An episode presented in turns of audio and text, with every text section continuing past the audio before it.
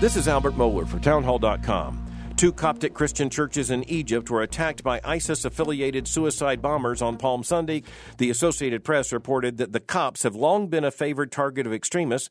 They were struck with a similar church bombing just weeks before the country's 2011 Arab Spring uprising, and Islamic militants gave them a particular focus during a crackdown on them in the 1990s. But in the past five months, they've been particularly bloody. U.S. based think tank, the Tahrir Institute for Middle East Policy, said the attacks brought the total number number of sectarian incidents against Copts to 26 in 2017, with a total of 88 killed, including those at a major church bombing in December. What we saw in Egypt was no accident. These were intentional attacks, carried out when these churches were filled for the Christian observation of Palm Sunday. The most recent attack puts in sharp relief the increasingly embattled plight of Christian minorities throughout the Middle East. I'm Albert Mohler.